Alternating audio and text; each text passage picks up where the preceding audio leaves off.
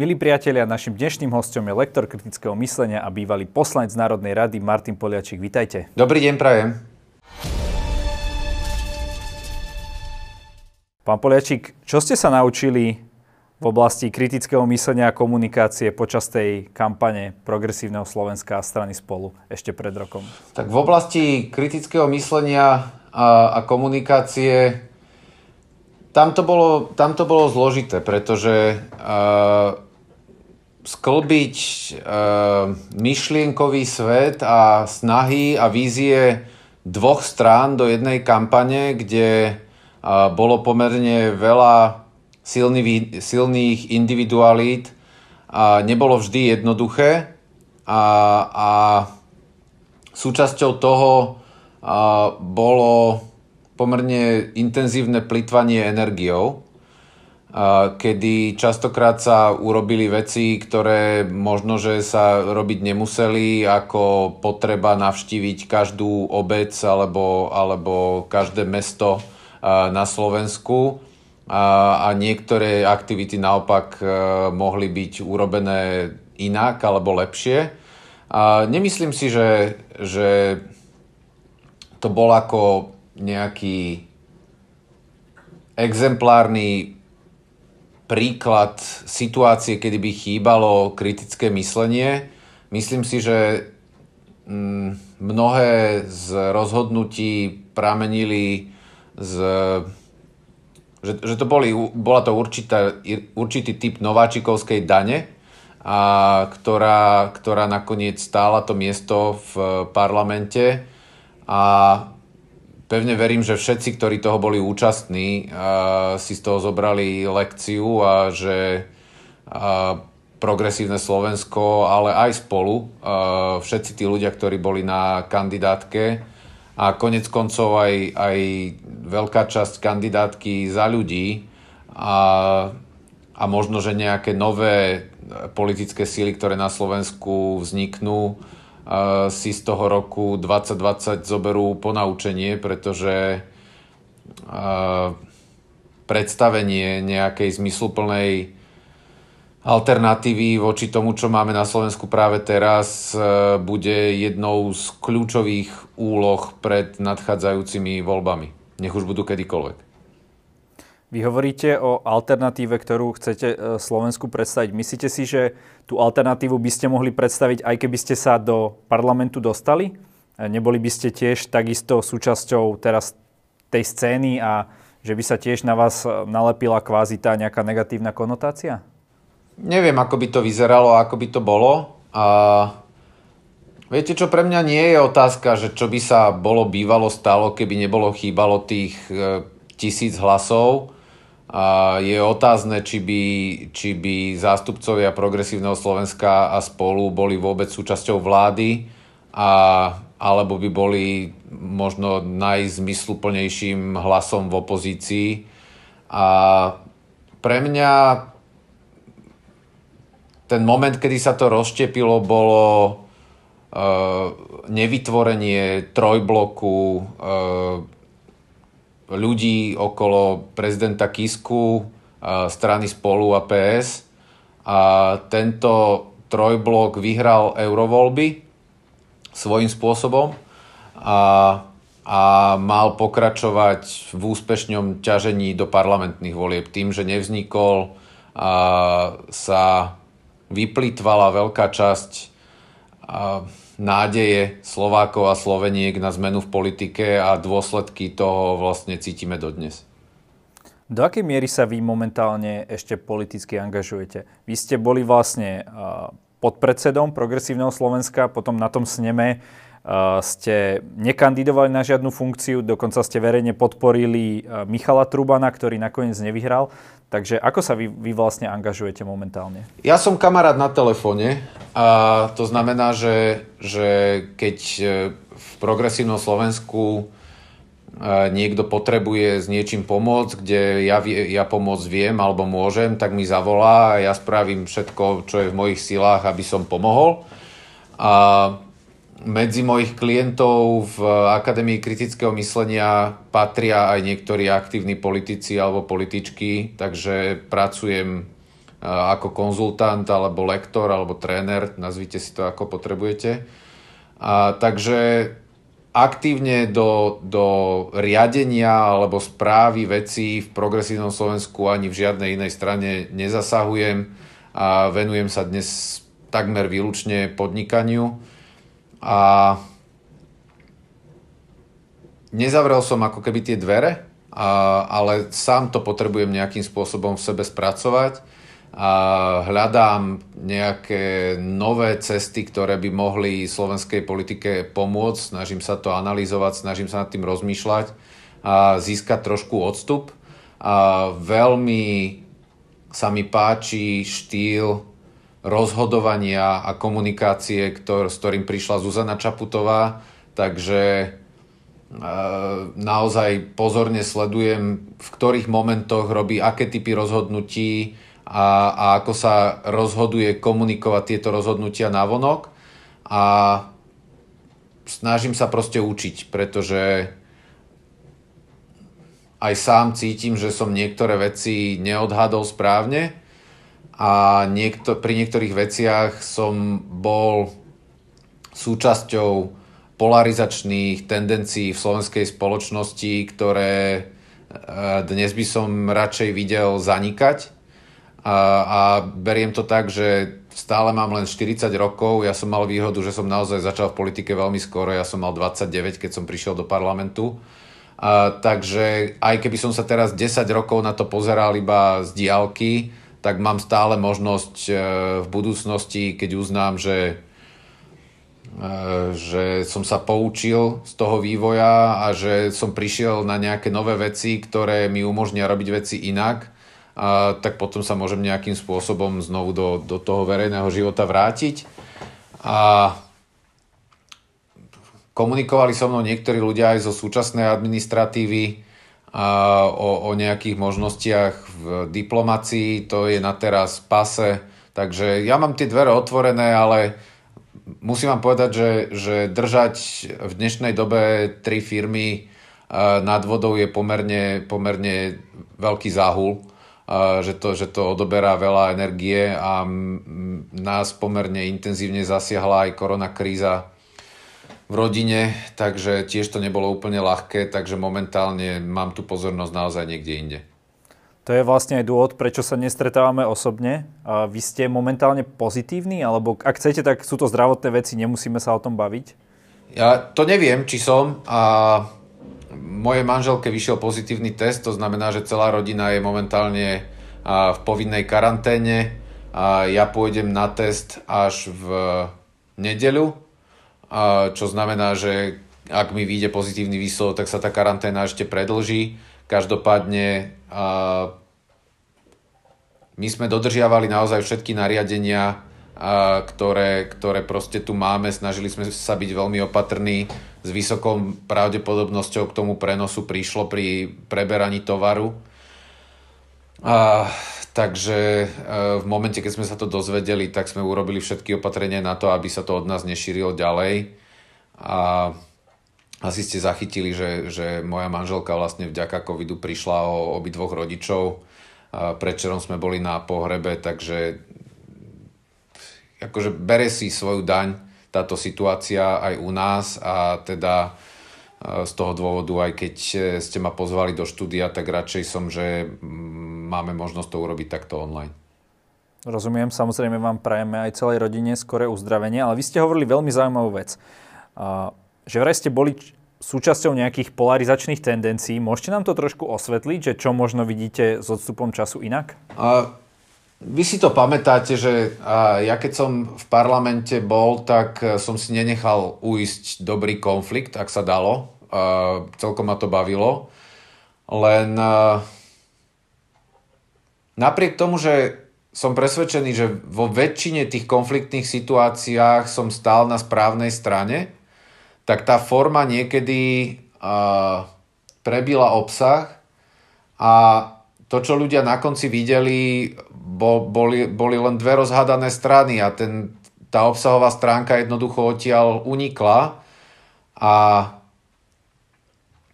je to samozrejme zábava, akože vytočiť Danka do, takého, do takej vývrtky, že vás vyhodí z parlamentu a vykáže úplne v rozpore s rokovacím poriadkom. To je sranda, hej? Beriem. Ale výsledok je taký, že, že to znižuje vlastne kultúru celej tej inštitúcie a, a myslím si, že od volieb vidíme, že, že aj vďaka tomu, že sme pri niektorých situáciách e, vyhodnotili osobný útok alebo, alebo osobný konflikt ako, ako dostatočne príťažlivý pre verejnosť alebo aj sami pre seba, a, tak e, celkovo tá komunikácia politická proste išla niekam, kde by sme ju asi nechceli mať. A zároveň na celom svete, vlastne v celej globálnej, minimálne západnej spoločnosti vidíme, že, že tie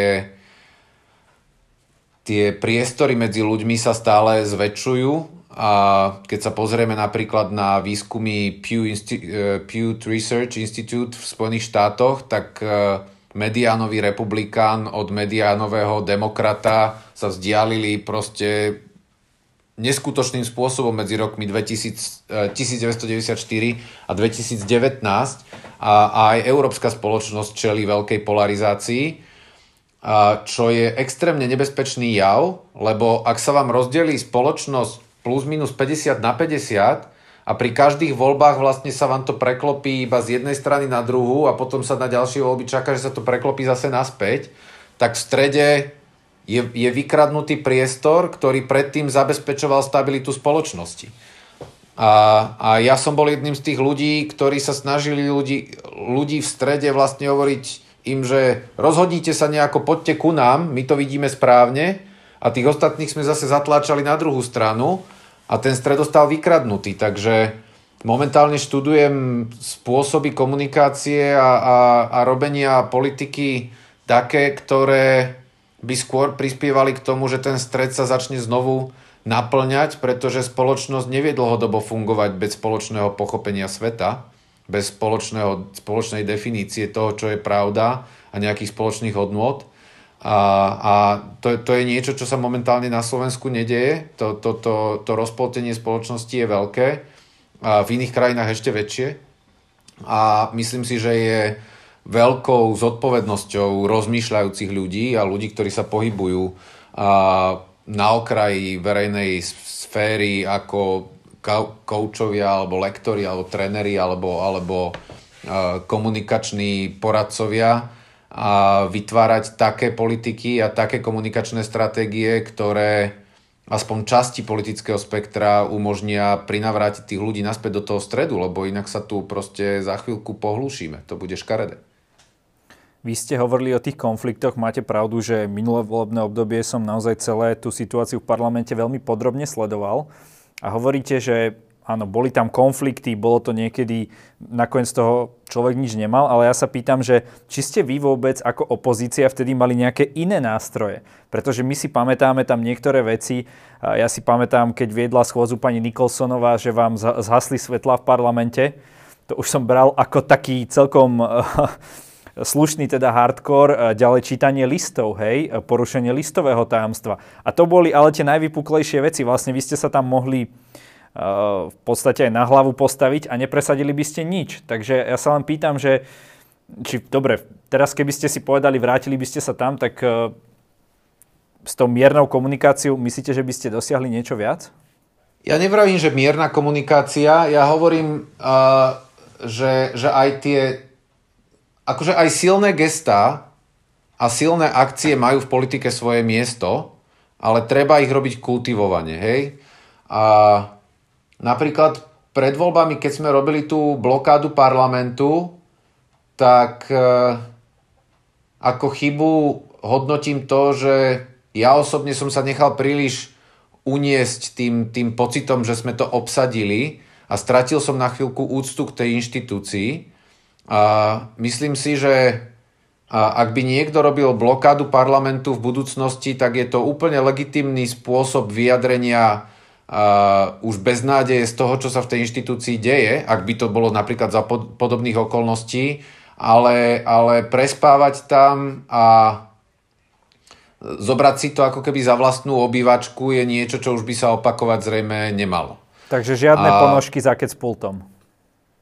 No, oni tam nikdy neboli, viete, to je taký mýtus. A ja som sa odfotil vyzutý, pretože, a, pretože sme tam proste boli 3 dni. Hej, nikto nevydrží v topánkach tak dlho. A, ale, ale nemuselo to byť na internete. A nemuselo to byť prezentované tak, ako bolo. A keď, sa, keď som si potom pozeral vlastne uh, obsadenie iných parlamentov vo svete, uh, ktoré tiež bolo na protest, tak uh, to naozaj vyzeralo tak, že aj keď, sa sedelo na zemi a keď sa ako keby obsadil ten priestor pred pultíkom, tak to bolo vždycky s tým, že všetci poslanci, poslankyne ostávali oblečení podľa diplomatického protokolu, podľa toho, že sú v práci. A aj keď to bolo deň-noc, tak, tak prostredníctvom aj oblečenia, aj správania sa, aj pohybu v tom priestore bol vyjadrený nejaký základný rešpekt tej inštitúcii a, a na toto by som bol radšej, keby som si pamätal vtedy. Ona tá situácia by bola s vysokou pravdepodobnosťou zneužitá, zneužitá tak či tak, ale, ale mohlo to vyzerať kultivovanejšie, ako to vyzeralo nakoniec. Bolo to už preto, že ste mali takú, ako sami hovoríte, rešpekt tej inštitúcii, že sa postupne strácal, keď ju viedol Andrej Danko, alebo, alebo tam bola tá predvolebná nejaká, ako, a neviem ako to nazvať, nálada? Tak tie posledné týždne pred voľbami boli naozaj veľmi husté a veľmi dynamické a v momente, keď e, sa vlastne s podporou e, Oľano e, odtrhla tá snehová guľa a začala nabaľovať na seba nádej občanov a občaniek Slovenska na nejakú zmenu, tak tam už bolo potrebné veľmi rýchlo reagovať a myslím si, že že v rámci tej predvolebnej stratégie získať pozornosť a na dva alebo tri dní na svoju stranu prostredníctvom zablokovania parlamentu bol dobrý ťah, ale ako hovorím, malo sa to urobiť inak. Vy hovoríte teda o, o súčasnom vedení, vy ste podporili Michala Trubana, hovorili ste, písali ste na sociálnu sieť, že tá strana by mala byť ekonomicky v strede.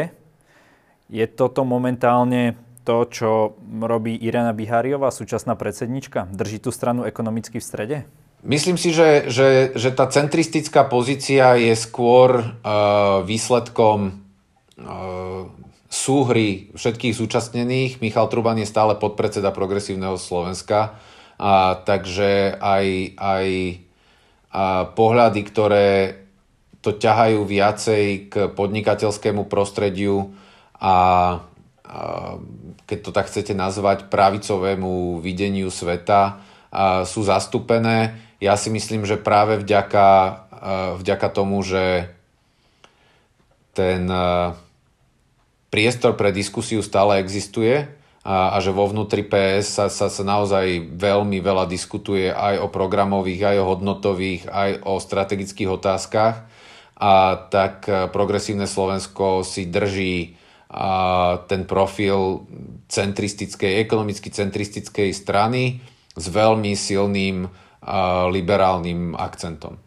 Ako hodnotíte pôsobenie vašej bývalej strany, kde ste dokonca boli programovým lídrom Slobody a Solidarity?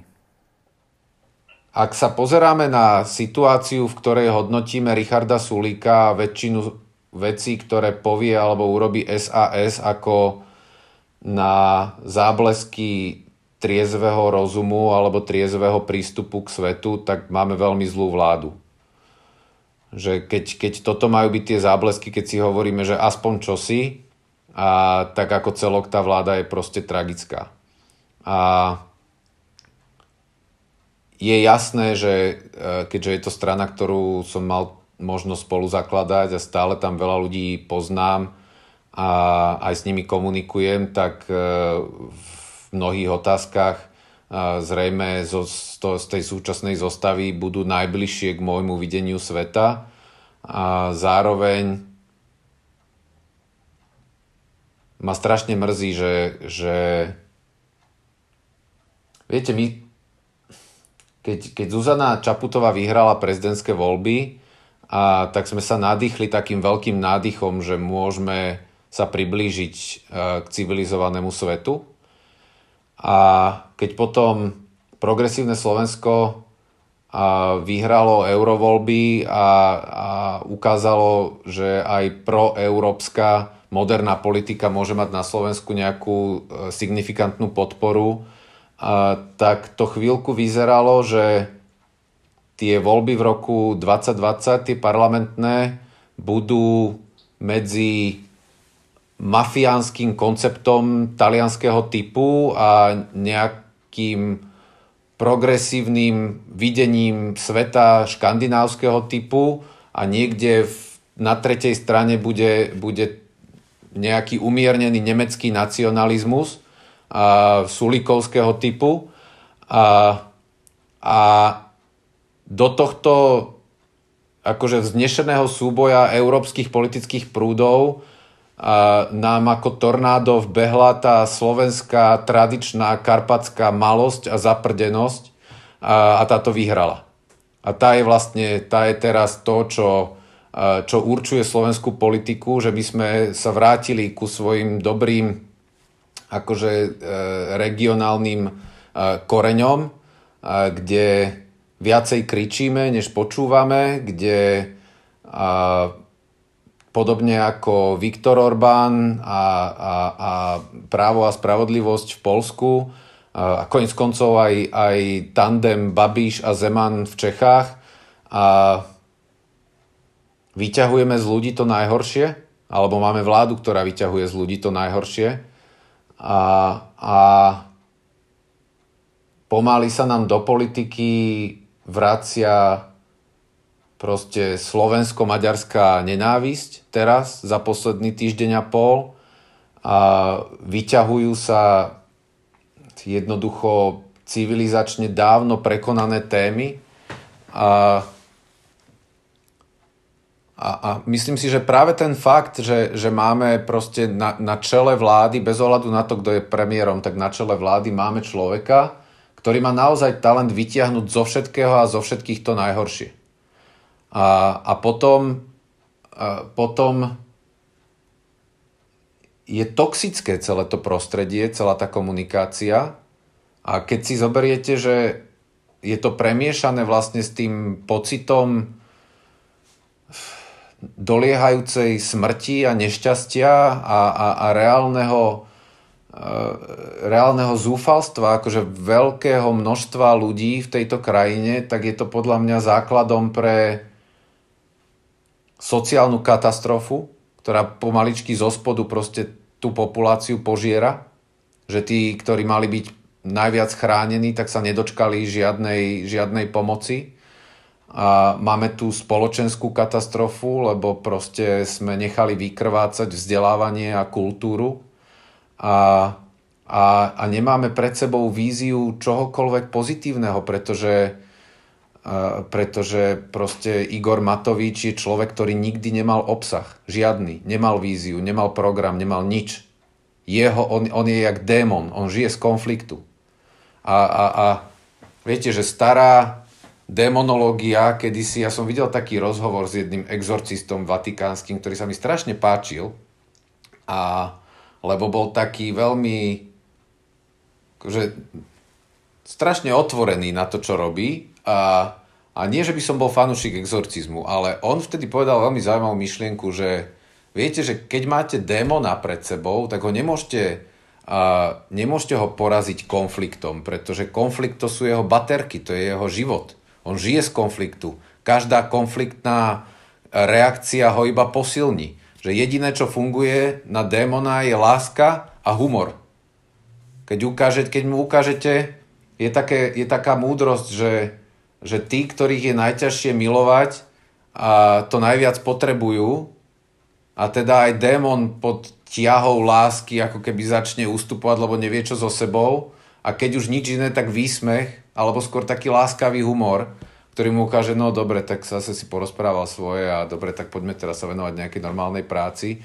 Neviem, že či, či teda exorcizmus uh, tohto starého pána z Vatikánu by fungoval na tohto démona, ktorý nám tu momentálne uniesol krajinu, ale sám seba sa pýtam, že, že ako odtiaľ to von, lebo konflikt mi to nepôjde. Z, konflikt, z konfliktov ostaneme nakoniec všetci len unavení a nešťastní a vraciam sa k tomu, čo som teda hovoril na začiatku, že, že ak niečo budeme potrebovať v tom po koronovom svete, tak je to schopnosť deeskalovať konfliktné situácie, depolarizovať spoločnosť a nachádzať znovu nejaké spoločné porozumenie, lebo je to moc malá krajina pre nás všetkých na to, aby sme tu boli všetci rozhádaní.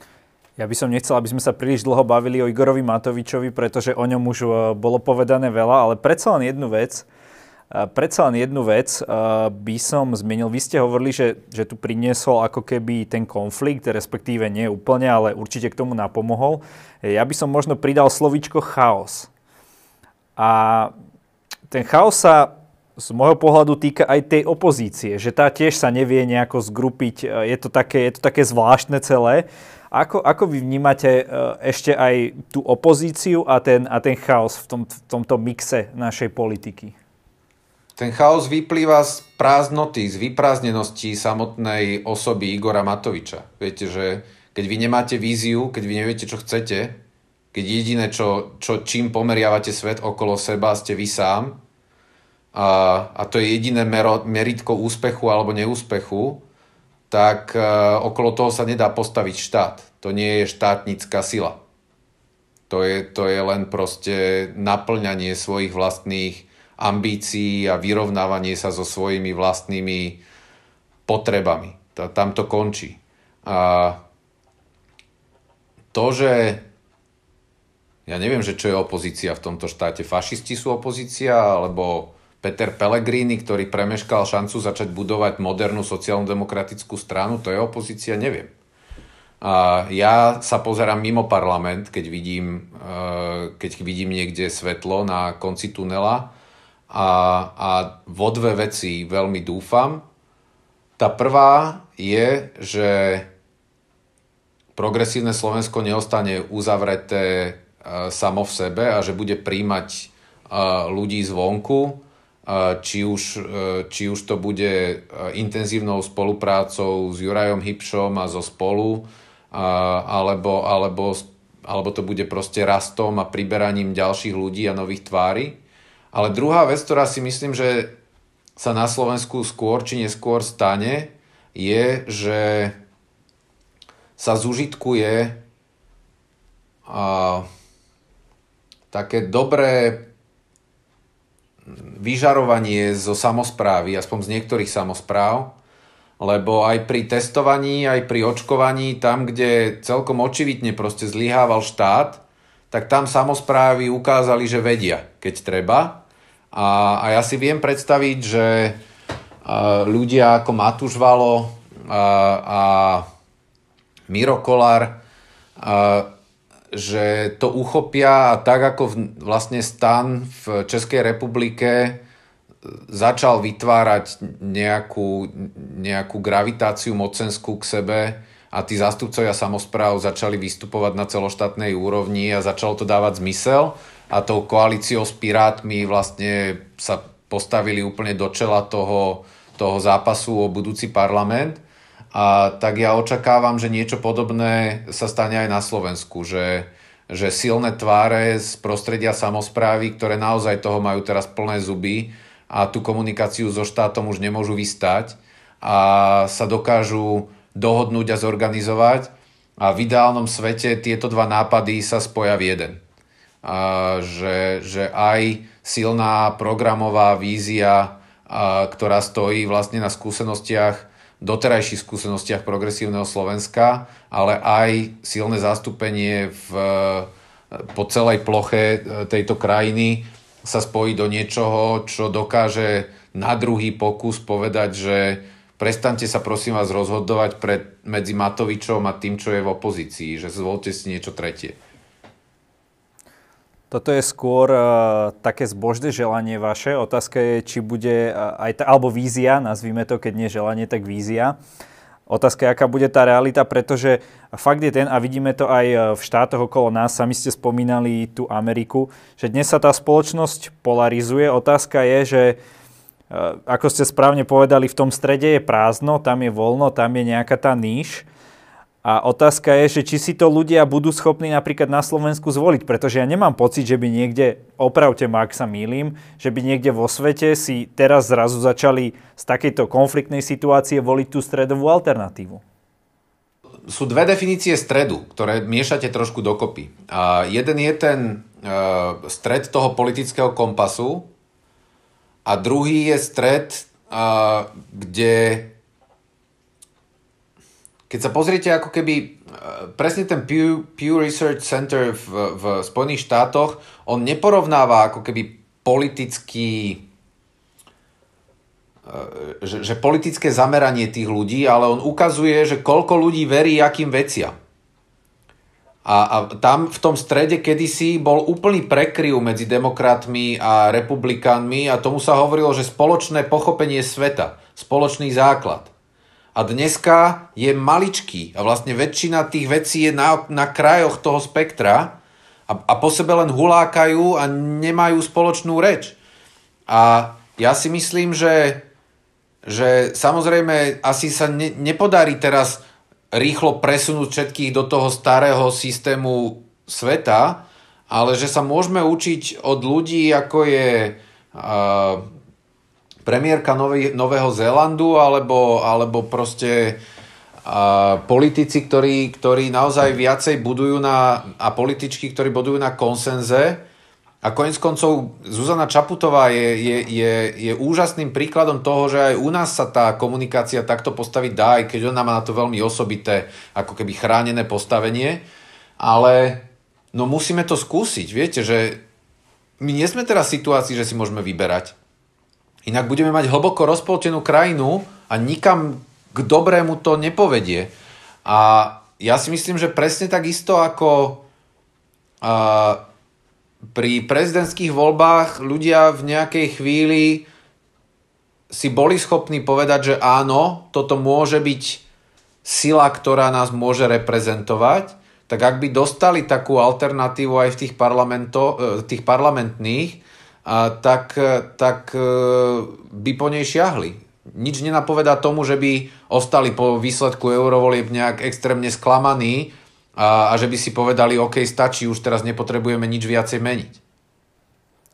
Keď už tu uh, takto spolu sme na takú filozofickú nôtu, tak uh, sa spýtam jednu otázku, na ktorou často rozmýšľam. Uh, vy ste vyštudovaný filozof, takže mi na to môžete odborne odpovedať. Zamýšľam sa nad tým, vy ste spomínali, že tí ľudia sú niekde teraz niekde na stranách a prekrývajú sa veľmi málo.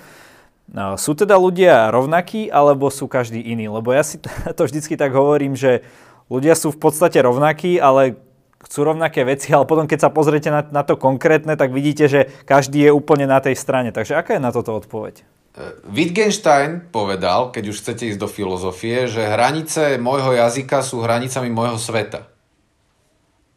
A ak ja sa neviem s niekým iným rozprávať, pretože môj jazyk nie je kompatibilný s tým jeho, tak potom nemáme ako zistiť, či sme rovnakí alebo sme rozdielní, pretože na seba budeme narážať jak také dve bubliny a nedokážeme ani rozprávať spoločným jazykom. Takže ešte predtým, než začneme sa pýtať na to, že či sme takí rozdielní alebo či sme rovnakí, tak sa musíme ubezpečiť, že či rovnaké veci pomenúvame rovnakými slovami a rozumieme si v základných hodnotách a v základných nastaveniach, lebo a, ak e, fašizmus bude znamenať pre ľudí úplne odlišné veci, ak sloboda bude znamenať pre ľudí úplne odlišné veci, ak demokracia bude pre ľudí znamenať úplne odlišné veci, a, tak môžeme byť všetci rovnakí, ale každý bude mať svoje vlastné definície a tým pádom sa o tom nebudeme musieť porozprávať a aj dvaja úplne rovnakí ľudia sa budú cítiť ako absolútni cudzinci. A, takže a, tým, že dnes už nemáme nejaký spoločný, stabilný zdroj informácií, ktorý by definoval, čo je pravda, čo je realita a čomu sa dá veriť, a, tak to musíme všetci nachádzať sami pre seba a potom aktívne nachádzať porozumenie s ľuďmi, ktorí sú okolo nás. A keď to nebudeme zvládať, tak tie, tak tie prepastie medzi nami budú len rásť. Poďme ešte k jednej konkrétnej veci. Ja som vám slúbil, že sa chceme porozprávať trochu aj o školstve. Ako vidíte momentálne situáciu v školstve? Tam eh, ja som vnímal eh, teda pripravovanú reformu vysokoškolského zákona, ktorá bola veľmi kritizovaná, nemusíme ďalej komentovať. Vyzerá to, že opäť sa ďalšej reformy nedočkáme a, a kopec tých vecí, z ktorých sme sa tu bavili, možno aj všetky, súvisia práve so stavom školstva. Takže ako to vidíte vy momentálne? Na začiatku to vyzeralo, že, že to ministerstvo priťahuje k sebe pomerne príčetných a rozhľadených ľudí, ktorí by vedeli spraviť a ktorí by vedeli spraviť pozitívne zmeny, ktoré by sme nemuseli nutne nazývať e, reformou, ale aspoň by vo vnútri e, procesne e, dokázali ve, veci pohnúť tak, aby, aby nejaké štruktúrálne veľké zmeny mohli nastať v budúcnosti. Momentálne mi to príde, že to ministerstvo školstva trošku vajatá, a, a aj ľudia, na ktorých ja som upieral zrak a mal som v nich nejaké nádeje, tak niektorí z nich odtiaľ zase odišli. Takže možno je to naozaj ťažké, keď e, vlastne celý štát je v kríze a všetky situácie sú úplne atypické a byť schopný riešiť rezort s obrovským modernizačným dlhom, v ktorom sú zásadné, zásadné akože manažerské chyby urobené posledných 20 rokov. Viete, keď vy nemáte proste keď, keď vám chýba v systéme celý, celá jedna vrstva riadenia, ten, ten stredný manažment, ktorý predtým zabezpečovali teda úrady medzi ministerstvom a školami, ktorý sa scvrkol na pár ľudí a ešte aj tí podliehajú ministerstvu vnútra, tak e, tie zmeny sú veľmi ťažko ako keby aplikovateľné do života, pretože tam nie je tá úradnícka sila, ktorá by to dokázala na tie školy preniesť a, a zároveň neexistuje dostatočná podpora zo strany štátu, aby tie školy dokázali tú zmenu spraviť same. Naposledy Mikolajová reforma celá padla na plecia vlastne samotných pedagógov a pedagogičiek, ktorí sami museli vytvárať nové osnovy, nové e, štát, školské vzdelávacie programy.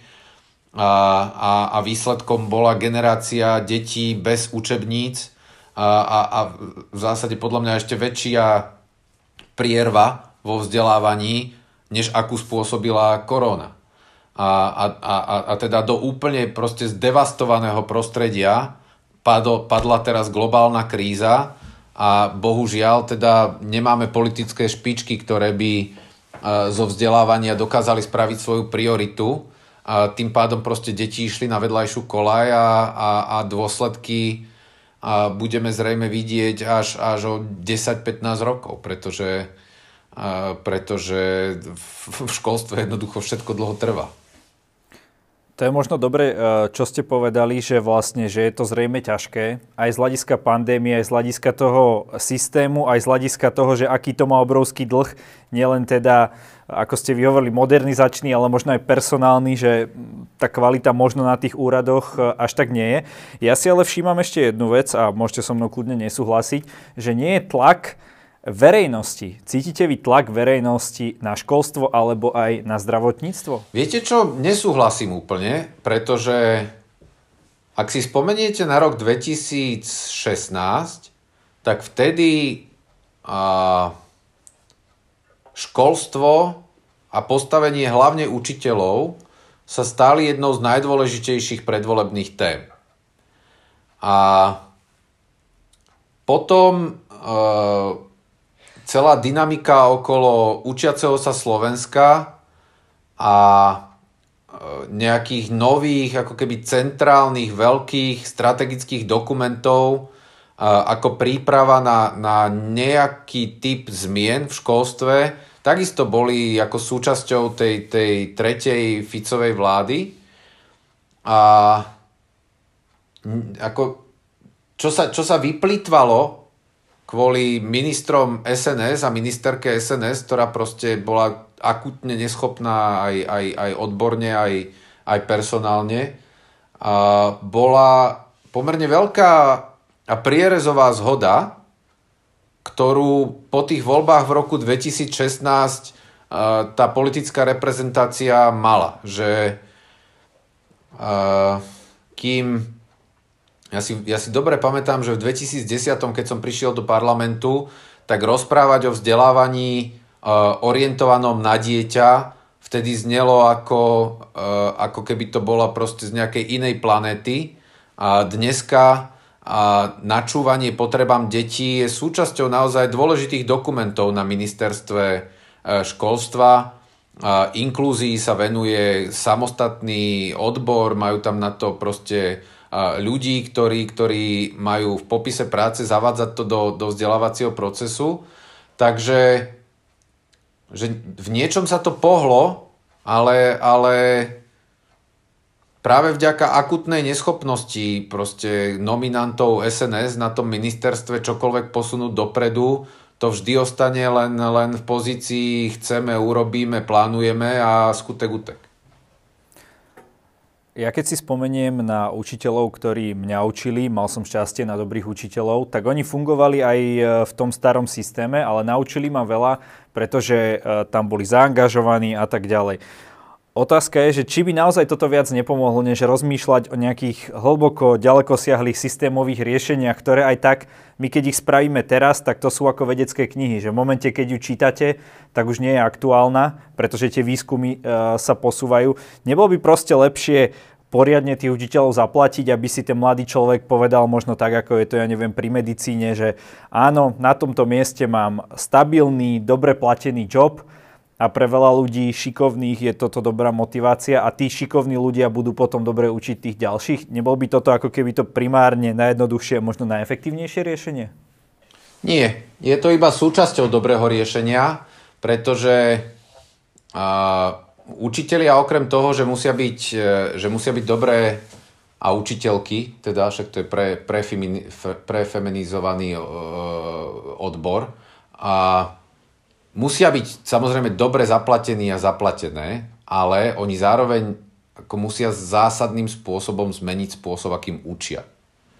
Pretože a, ten systém vzdelávania ešte od, od Márie Terezie, ktorý bol založený na, na získavaní vedomostí, už je dneska historicky prekonaný a aj systém, ktorý bol založený na získavaní zručností, je historicky prekonaný a, a to, čo my na školách potrebujeme, je tzv. future-based education, hej, že vzdelávanie založené na budúcnosti, ktorého základným, základnou vlastnosťou je zvyšovanie adaptability, prispôsobivosti detí,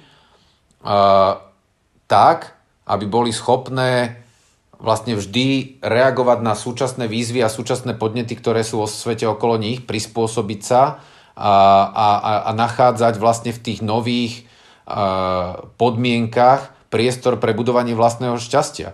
Lebo akokoľvek dobrý učiteľ dneska už deti nepripraví na to, do akého sveta ich tá škola vypluje, pretože my o tom svete nič nevieme. A jediné, čo vieme urobiť, je posilniť ich znútra, posilniť ich vnútornú motiváciu e, učiť sa a, a, a vzdelávať sa a pracovať na sebe posilniť ich vnútornú integritu, sebavedomie, schopnosť e, kriticky vyhodnocovať obrovské množstvo informácií, ktoré sú okolo nich a potom už proste na neverím Boha ich pustiť do sveta a proste nejak prežite, lebo my vôbec netušíme, čo máte robiť.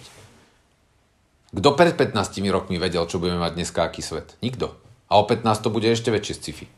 Áno, áno, pre, na to som aj naražal v tej predošlej otázke. Uh, Každopádne mám pocit z vás, že ste prešli nejakou takou, uh, s nejakou sebareflexiou, ak to tak môžem nazvať. Ja si pamätám ešte, keď ste opúšťali stranu SAS, ste hovorili, že si uvedomujete, aké je náročné byť na zvoliteľnej kandidátke. Keď ste vstupovali vlastne ako prvý, myslím, by ste boli prvý poslanec progresívneho Slovenska, tak ako je dnes Tomáš Valášek jediným poslancom progresívneho Slovenska v parlamente. Zažili ste nejakú udalosť, ktorá vám vlastne spôsobila takúto nejakú sebareflexiu, alebo čím si to vysvetľujete? Alebo bolo to, to možno, že tým, že ste kvázi akože vypadli z parlamentu, alebo len proste ďalej fungujete tak ako predtým? Ako je to? Ústava tohto štátu hovorí jasne, že všetká moc pochádza od ľudí. A ja som ju trikrát po sebe od nich dostal a snažil som sa čo najlepšie s ňou nejakým spôsobom a, zaobchádzať, aby som dokázal splniť sluby, ktoré som dal a, a, a, a hájiť nejaké verejné, nejaký verejný záujem a verejné dobro. No a potom som ju nedostal od nich a, a myslím si, že len hlupák by v tej chvíli povedal, že to je vaša chyba, že ste ma nezvolili a človek, ktorý má polku života pred sebou, tak jediné, čo môže spraviť, je si sadnúť a začať rozmýšľať, že čo by sa dalo robiť inak. A tomto štáte je veľká časť obyvateľstva dneska nereprezentovaná. Jednoducho veľká časť nemá reprezentáciu v parlamente, čo je nezdravé. A, a nech máme akýkoľvek vzťah k elitám, tak oni potrebujú, akože je zdravé, že sú súčasťou verejnej diskusie a mnohé z nich tam dneska nie sú. A ja časť teda e, zodpovednosti za to beriem aj sám na seba. Keď som odchádzal z SAS, tak mojou najhoršou možnou víziou pre novú dobrú vládu bolo, že premiérom by mohol byť Richard Sulík. Dneska čo by som za to dal? A, takže ten svet nás dokáže vždycky prekvapiť a a, a ukázať nám, že môže to byť oveľa horšie, než sme si mysleli. A ukázal nám to s Trumpom, ukázal nám to s Bolsonárom, ukaz, ukazuje nám to s Johnsonom v Británii a, a ukazuje nám to s, s Igorom Matovičom na Slovensku a jeho koketovaní s, s, s totalit, autoritaritným myslením Viktora Orbána a podlizovaní sa proste Rusku. Čakám, kedy vycestuje do Číny. A pretože sú to presne totality, ktoré dokážu takéto slabé figurky vytiahnuť a dodaním pocitu dôležitosti si z nich spraviť svojich šaškov v demokratickom svete. A, a, a Igor Matovič tam má veľmi dobre namierené a, a tým pádom ohrozuje civilizačný profil tejto krajiny a či sa nám e, to páči alebo nie, tak bude potrebné s tým niečo v budúcnosti robiť. Prvý, ktorý s tým môže niečo spraviť, je Edo Heger, keď si uvedomí, že je premiér. A, ale keby sa mu to náhodou nepodarilo, tak to bude musieť spraviť niekto iný. No, obzvlášť ten Bolsonaro, ktorého ste spomínali, dokonca má aj ten celosvetový impact tým, že sa ďalej sa odlesňuje ten amazonský prales v čase, globálneho oteplovania a tak ďalej. Aj v rámci tohoto, aj v rámci toho, čo sme sa bavili, vy vidíte pre Slovensko, vím, že máte transparentné okuliare, tak keď sa na to tak e, triezvo poviete, e, pozriete, tak e, vidíte pre Slovensko nejakú pozitívnu budúcnosť? Ja som chronický optimista a to celoživotne a tým pádom ja, ja vždy vidím akože dobrú budúcnosť a a svet mi ukázal, že dobré veci sa môžu stať. A keby mi niekto úplne na začiatku volebnej prezidentskej kampane bol povedal, že Zuzana Čaputová môže byť prezidentkou tohto štátu, a, tak by som povedal, že no bolo by to super, ale, a, ale podľa mňa tá šanca je malá a, a podarilo sa to dokonca takým spôsobom, že to bolo že neodškriepiteľné víťazstvo. A, a tým pádom ja si myslím, že aj potenciál pre veľmi pozitívne zmeny tu je. Pán Poliečik, my sme spolu prebrali asi tak polovicu tém, na ktoré sme sa dohodli. Bohužiaľ na čas je u konca, takže možno e, niekedy na budúce. Každopádne e, každý host u nás má na záver priestor odkázať niečo našim divákom. Nech sa páči. A, tak e, vy ste povedali, že, že môžem porozprávať niečo o tej knižke. Samozrejme, a... samozrejme, to sme sa bavili. Ja som si ju sem dal uh, za mňa. Viete čo, toto je kúsok, ktorý vlastne vznikol tuto za tým stolom, za ktorým ja teraz sedím, lebo volá sa to, že ja som povahou fikus. a, je to rozhovor s Braňom Dobšinským, ktorý teda dlhé roky pôsobil v slovenskom rozhlase a dneska pôsobí v aktualitách. A veľmi veľa z tých tém, o ktorých sme dneska hovorili, tak je vlastne rozobraných aj v tej knižke a, a sú tam aj viacej do, do, do detailov. A dnes napríklad sa začína znovu hovoriť o dekriminalizácii marihuany, ale je to takýto maličký výsek toho, čo my potrebujeme spraviť nové napríklad v oblasti drogových politík. A hovorí sa o tom, že ako by mala vyzerať e, politika, ako by mal vyzerať ideálny politik. A mnohé z tých tém sme my s Braňom vlastne rozobrali už v tom roku 2019 a v 2020 to vyšlo. A, takže chcem ju dať do pozornosti aj, aj vašim e, divákom, diváčkam, že ak čokoľvek z toho, o čom sme sa dneska a, rozprávali, ich zaujalo a, a chceli by si e, o tom prečítať viacej, a, tak určite teda tú knižku odporúčam. A, stále je v predaji, dá sa kúpiť, myslím, že vo väčšine knihkupectiev aj na internete a volá sa teda Ja som povahou Fikus. A prečo sa tak volá, sa dozviete v nej.